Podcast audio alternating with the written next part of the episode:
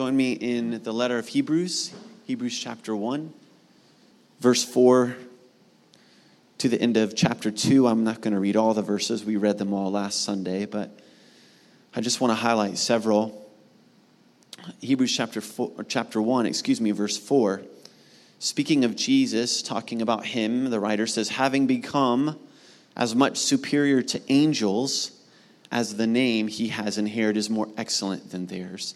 For to which of the angels did God ever say, You are my son, today I've begotten you? Answer None. Or again, I will be to him a father, and he shall be to me a son. Answer Because he's asking as a question None. He's never said that to an angel. And again, verse 6 when he brings the firstborn into the world, he says, Let all God's angels worship him. And of the angels, he says, he makes his angels winds and his ministers a flame of fire. But of the Son, he says, Your throne, O God, is forever and ever. The scepter of uprightness is the scepter of your kingdom.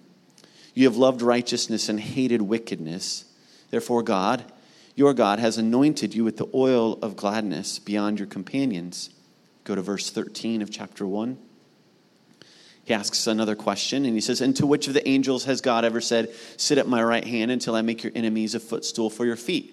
Answer None. He's never said that to an angel. Are they not all ministering spirits sent out to serve for the sake of those who are to inherit salvation? Therefore, we must pay much closer attention to what we've heard, lest we drift away from it. For since the message declared by angels, that's referencing the Old Testament law,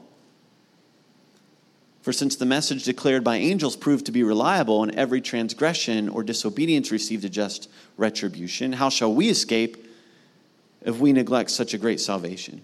It was declared at first by the Lord, and it was attested to us by those who heard, chapter 2, verse 4, while God also bore witness by signs and wonders and various miracles and gifts by the Spirit distributed according to his will. For it was to, not to angels that God subjected the world to come, of which we are speaking. It has been testified somewhere What is man that you are mindful of him, or the Son of Man that you care for him? You made him for a little while lower than the angels, but you've crowned him with glory and honor, putting everything in subjection under his feet. Now, in putting everything in subjection to him, he left nothing outside his control. Verse 9, but we see him who for a little while was made lower than the angels, namely Jesus, crowned with glory and honor because of the suffering of death, so that by the grace of God he might taste death for everyone. If you go down to verse 14 of Hebrews 2, since therefore the children share in flesh and blood, let's talk about the church, followers of Jesus. He himself, Jesus, likewise partook of the same things, that through death he, Jesus, might destroy the one who has the power of death, that is, the devil, and deliver all those who through fear of death were subject to lifelong slavery. For surely it is not angels that he helps, but he helps the offspring of Abraham. Therefore, he had to be made like his brothers in every respect, so they might become a merciful and faithful high priest in the service of God to take on himself the judgment we deserve for the sins that we've committed. For because he himself has suffered when tempted, he is able to help those who are being tempted. I called my mom last night. You could be proud of me. And I, it was my dad's birthday, so I was calling anyway. But I called and wished him happy birthday and asked if I could talk to mom too, and because I needed her to verify a story for me. Because I remember as a kid, her telling me a story about a time when an angel helped her. When I was a kid, you're like, what? That's awesome, right? Maybe as I get older, I get a little bit more skeptical. I don't know, you know, um, of those things. That's not, I don't think that's a good thing. Um, but so I talked to my mom and I said, Mom, tell me the story again. I just, I'm going to share it tomorrow morning and I just want to make sure I'm telling it right. She said, Yeah. And she's like, and she starts telling it. She's, I have goosebumps right now telling you this story. I'm like, all right. So she said, You guys were little, and this is back in my hometown in Mount Vernon, Ohio, which is north of Columbus, and it was cold outside and icy. And she said, I was carrying a bag of groceries up uh, from the car into the house, and there's a step on our front porch to go up, and it was icy. And she said, I was, I was holding this bag of groceries, and I slipped. And there was nothing I was going to be able to do to catch myself. And she said, In that moment, I felt a hand, like a physical hand, on my back. It was gentle, and it just pushed me upright so I didn't fall. And, said, and she said, I looked around, there was no one else. There was, you know, you kids weren't there. I mean, my dad wasn't there. There's no one else there. But she said it was a, I fe- felt like it was a physical hand, like just pushing me up so I wouldn't, wouldn't fall. And she said, Mark, I, I believe that was an angel. Who else? What? It was an angel.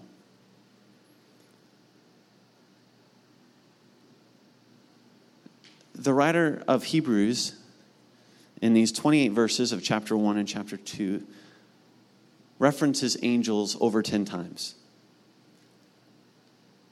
Why? Why, why, did, why spend so much time focused on angels? Well, I think we need to understand something about a first century Jewish Christian. In chapter 2, verses 1 through 4, it talks about a message declared by angels. That's referencing when God met Moses on the mountain and gave the Old Testament law to his people. Deuteronomy chapter 33, verse 2. We won't look at it. In Galatians chapter 3, verse 19, Paul even verifies and affirms that when God met Moses on the mountain, God was accompanied by hundreds of thousands of angels when he gave the law to his people. Now, why is that important to this letter of Hebrews? I do want you to turn to the Colossians chapter 2, verse 18 because I think we need to understand a situation that was happening in the first century, specifically within the church or among God's people. Colossians chapter 2, verse 18. Paul is writing to, I believe, a family of house churches similar to Living Church, and he's instructing them in the gospel. And he says this in chapter 2 of Colossians. He says, Let no one, verse 18, let no one disqualify you insisting on asceticism and worship of angels. So he's addressing that there are people who are insisting that you worship angels. Paul would not address that unless it was an issue. It was a problem taking place. So there's possibility that there were people within the church and outside the church that were encouraging people to worship angels. And if you were a Jewish Christian in the first century, you highly valued the law, the Old Testament law. I mean, you had deep respect for, for the law and that God met Moses on the mountain. And, and so you understand then that there were hundreds of thousands of angels there present. And, and so there, some believe that there was this infatuation with, with angels in the first century leading some to within the, some within the church to even consider and be tempted to transfer their worship from Jesus to the worship of angels. Sam Storms, who is a pastor, author, professor, said this. He says, Perhaps this angels delivering the Old Testament laws to God's people led some to conclude since the new covenant of Jesus Christ did not come by angelic mediation, they believed then that the old covenant was better, superior. Perhaps even the angels themselves were superior to Jesus, some thought. In any case, the writer of Hebrews believed it absolutely essential to establish the superiority of Jesus to all angels. And this is what he does here in chapter 1, verse 4 through 14, and in much of chapter 2 as well. Now, let's be clear about angels. Angels are super cool. They're, they're incredible. They're amazing. Right? The Bible talks to us and reveals to us that angels can fly, angels sing, angels destroy armies, angels can disguise themselves and, and take on human form. I mean, that's pretty cool. I mean, that's, I mean, that's amazing. And then there's hundreds of thousands of them. I mean, if you were there, if you were at the base of the mountain and you're seeing God and the thunder and the lightning meet with Moses and you're seeing God accompanied by hundreds of thousands of angels, you'd be like, that's amazing. Who are these people that are with God? These hundreds, I mean, that might lead you to want to learn more. And who are these angels? What do they do? What are they like? And so you compare that with Jesus. And in that culture, well, Jesus, man, he was born in a smelly stable, born to poor parents. His dad just was a regular guy, went to work every day for years. Jesus came from a normal family, a blended family, half brothers, half sisters. I mean, he just seemed like he, he lived in Nazareth, and nothing really cool or good came out of that town. I mean, you compare Jesus, right? And, and yeah, I know that there were angels, but they appeared to shepherds, right? So it's like, well, I look at Jesus, and I'm like, there's not a lot of fanfare around that guy when he was around. I mean, went to a cross, died on a cross, just like, you know, that was a Roman crucifixion. I get it. Kind of an insurrectionist, maybe kind of person. So they thought. But you compare that with the law mountain, God, angels. I mean, and if I worship angels, then I'm not going to be thrown in prison and get my head chopped off by the Roman emperor. It just seems safer, right? It, it, the temptation to maybe worship something that's safer or less confrontational, um, that's maybe more sensational, right? Let, uh, maybe more culturally acceptable than Jesus. That might be a temptation if you were a first century Jewish Christian. And maybe we experience the similar kinds of temptations today. Right? I, don't think, I don't think many of us struggle with the distracting voice of worshiping angels. Maybe some do. I, I wouldn't say many of us here do, but you do struggle with worshiping something other than Jesus. We all do. Everyone in this room worships something. The question is not, do you worship? The question is, what are you worshiping? And is what you're worshiping something or someone other than Jesus? And if so, and if you struggle with that, or you know of someone that's worshiping someone other than Jesus, then what the Hebrews writer is going to tell us today is very important. Because what he's going to lay out for you, what he's going to lay, for, lay out for us, is that whatever you think or feel or you're tempted to worship other than Jesus, he's going to tell you that Jesus is better even if it's like angels, he's going to lay out for you that it's better than Jesus. All right, so insert anyone. Maybe it's not angels. Maybe it's, you know, someone that worships Allah, Muhammad, Joseph Smith, the Mormonism, the Pope, a priest, whatever, whoever it might be, yourself, your feelings, sports, whatever it might be. Whatever you think or feel or you're tempted to worship other than Jesus, the writer's going to unpack for us in these first couple of chapters of Hebrews why worshiping Jesus is better, why Jesus is worthy of all your worship. And he's going to, I think, equip us to not just for ourselves understand why Jesus is worthy of all our worship, but why you and I should be encouraging others to surrender all of their worship to Jesus as well. And, and that's really the truth for this morning. Is, is why is Jesus better than angels? And that's what, what he's going to unpack. And let's just go through these. Hebrews chapter 1, verses 4 through 6. How is Jesus better than angels? He has the family name, angels don't. Jesus has the family name, angels don't. 4, verse 4, chapter 1. Having become as much superior to angels as the name he has inherited is more excellent than theirs. What's the name that they're talking about? For to which of the angels did God ever say, You are my son? Today I've been begotten you. Or again, I will be to him a father, and he shall be to me a son. And again, when he brings the firstborn into the world, it's like the writer's trying to help us understand that there's a relationship that Jesus has with God the Father that the angels don't have. They're family. Angels aren't family, they're not part of God's family. Jesus is the Son, and he's better by his position of being family, by his position of being Son. And he's laying that out at the start. Next, verse 6. And again, when he brings the firstborn into the world, he says, Let all God's angels worship him. Worship who? Jesus. So even God the Father is saying, Listen, no, the angel, he's telling the angels, No, you worship Jesus, you worship the Son. Let all God's angels worship the Son, he says. So the writer's using this argument that the one who's receiving worship is actually has a higher position than the ones who are giving worship. So Jesus is the worshiped, the angels are the worshipers.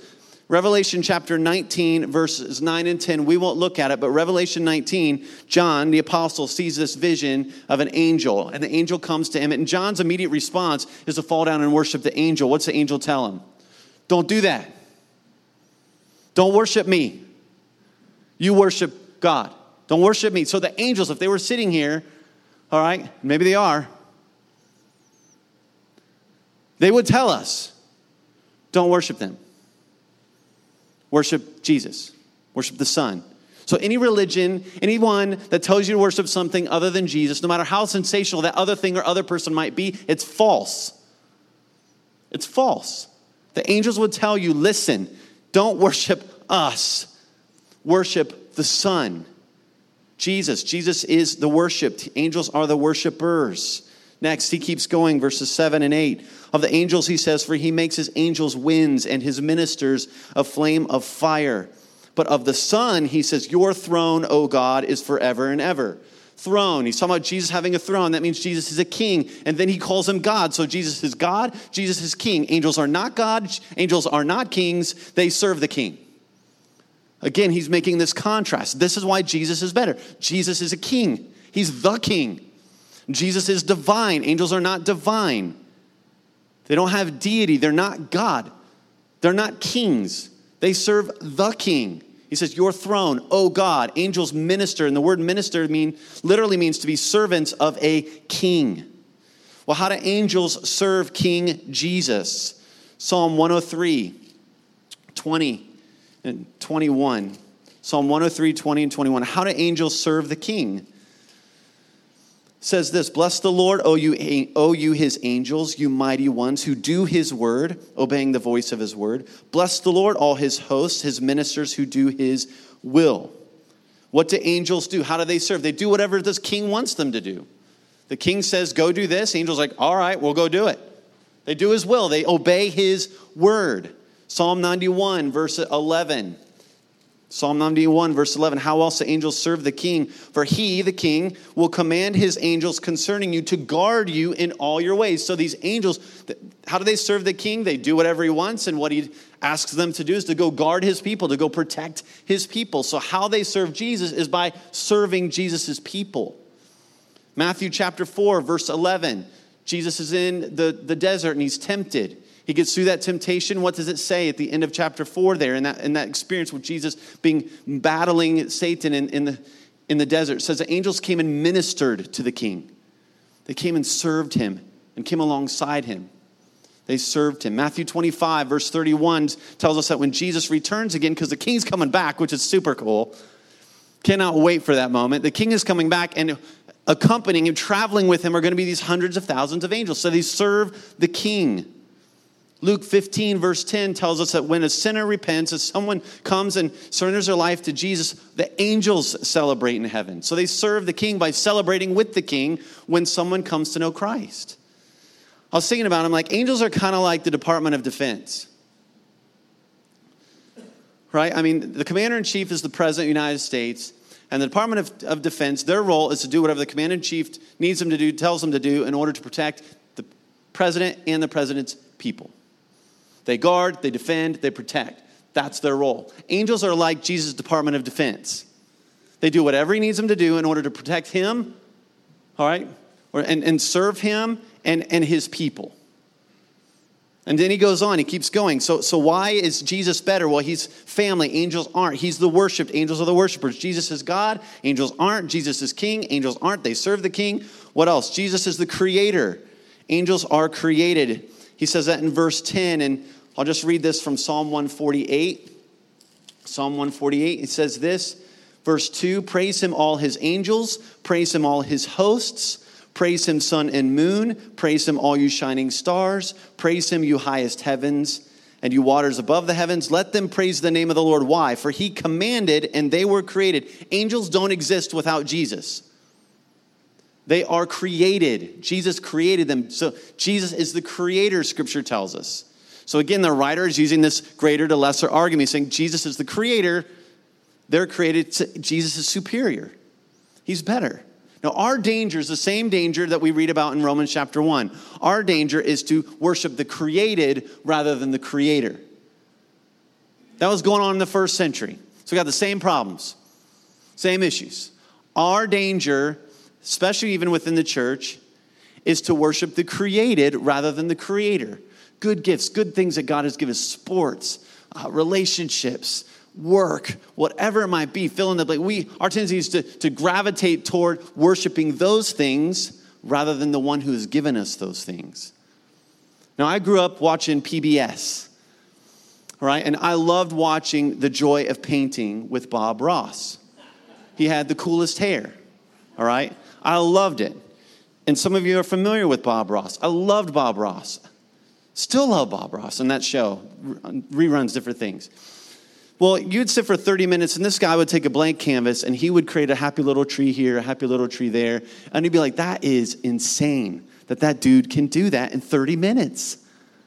And I read an article, he did it all for free, he never got paid, he just completely volunteered his time. I don't know if that's true or not, sounds good, so let's go with that. So, you know, I mean, how nice. But but he creates this beautiful scene, and at the end of 30 minutes, you're like, what? Well, the whole purpose of that painting, right? We could just admire the painting. That's amazing. While the painter's standing right there going, I, I mean, he's the one who made it. The purpose of the painting is to help us celebrate, is to lead us to celebrate the one who painted it and to be thankful for the one who painted it. But our focus is so much on what has been painted that we often forget to honor and worship the one who's painted it and who's made it.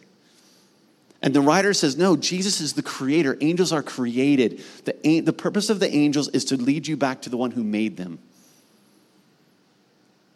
That a God is so creative and so amazing. They would make these beings called angels that he sends to protect his people and guard them and keep them up and all. The, but the temptation is to look at the angel and worship the created. But let the created lead you to worship the creator. He's better. Next, Jesus is eternal, verses 11 and 12 of Hebrews 1. He talks about how the king is always going to remain. Colossians 1 talks about that Jesus has always existed and always will existed because angels are created beings. They have not always existed. And then if you go to verse 13 of Hebrews 1, we read it before, in which of the angels has he ever said, Sit at my right hand until I make your enemies a footstool for your feet? He's talking about a ruler.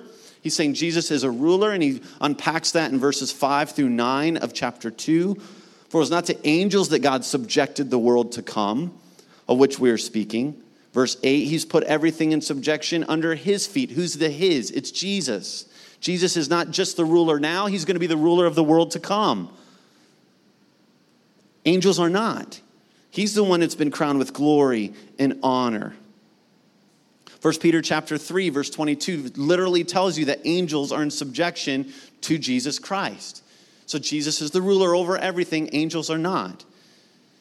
And then in verse 14, he says, Are they not all ministering spirits sent out to serve for the sake of those who are to inherit salvation? Another reason why Jesus is better is because Jesus was sent to save the church, angels serve the church.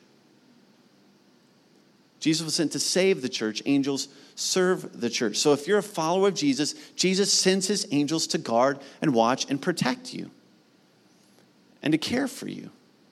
Well, how do angels do that?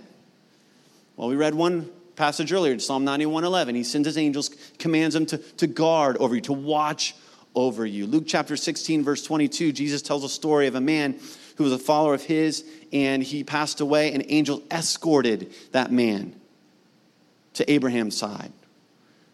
And some believe in that angels. God uses angels to help escort those who are His when they pass in, from this life into the presence of, of Jesus. How else?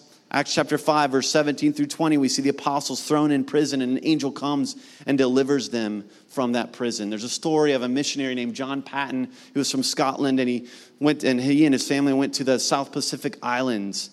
And in those islands, the natives there were known as cannibals. They eat cannibals eat people. And so he felt burdened that God was laying on his heart to go to these people because they need Jesus. And then this is a story that he tells and others tell of an experience where they where God sent angels to protect them. He says this one night, hostile natives surrounded the mission station, intent on burning out the Patons and killing them. Paton and his wife prayed during that terror filled night that God would deliver them. When daylight came, they were amazed to see their attackers leave. A year later, the chief of the tribe was converted to Christ. Remembering what had happened, Paton asked the chief what had kept him from burning down the house and killing them. The chief replied in surprise, Well, who were all those men with you there? Paton knew no men who were present. But the chief said he was afraid to attack because he had seen hundreds of big men in shining garments with drawn swords circling the mission station.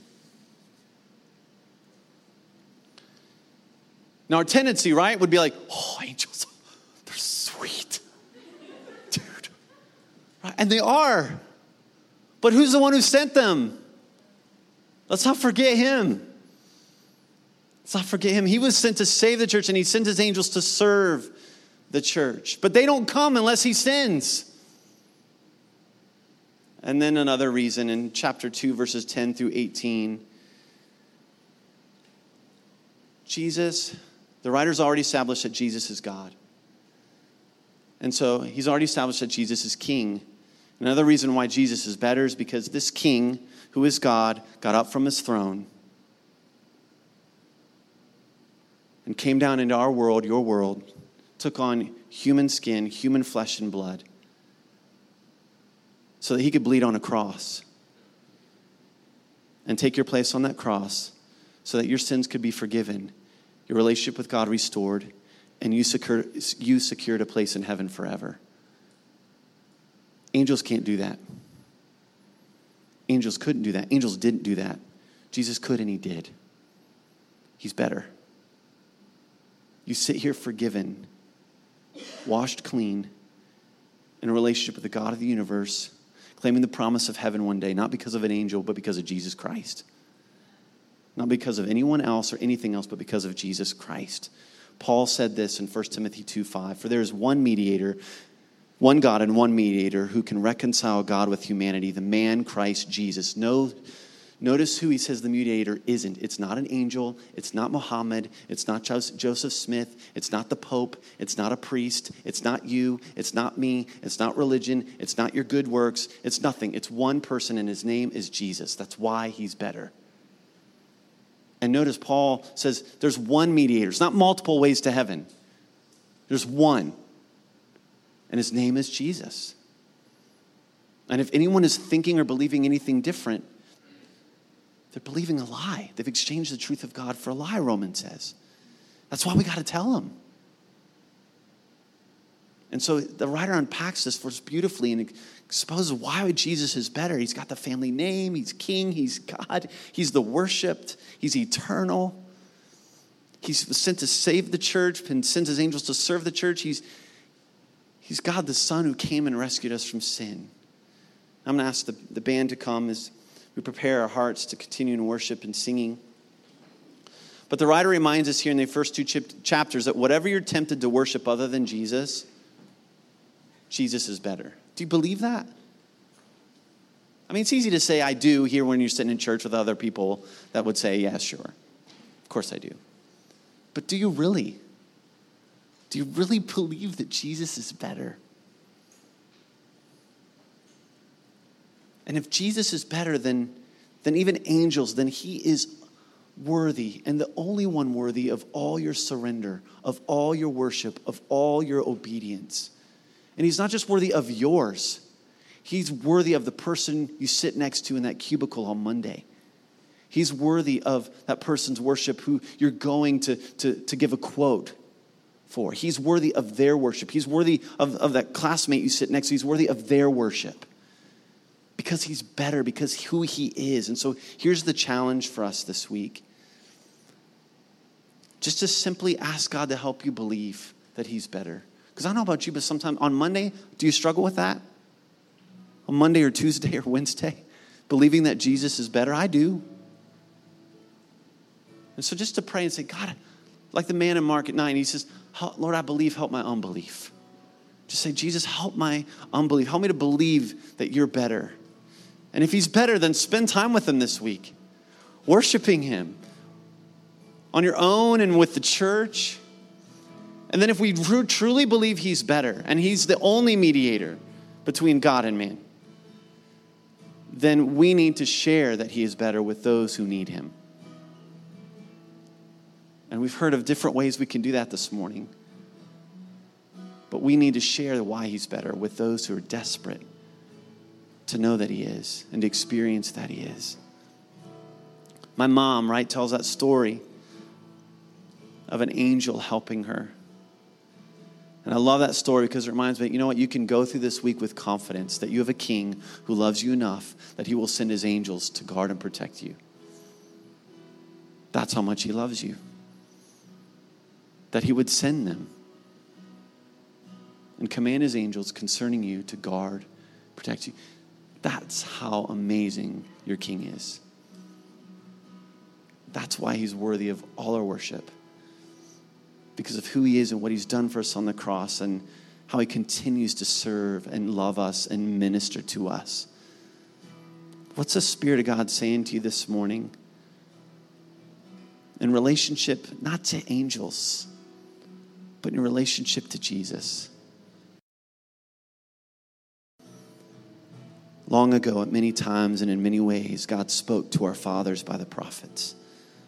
But in these last days, He has spoken to us by His Son, whom He appointed the heir of all things, through whom also He created the world. Jesus is the radiance and the glory of God and the exact imprint of God's nature. And He is upholding the universe by the word of His power. And after making purification for sins, Jesus sat down at the right hand of the majesty on high. And Jesus, you have become more superior than angels. For your name you've inherited is more excellent than theirs. And so we give you our worship this morning, Jesus. We give you our worship and give us that courage through the power and presence of your Holy Spirit to share and show this week that you are deserving of not just our worship, you are deserving of everyone's worship.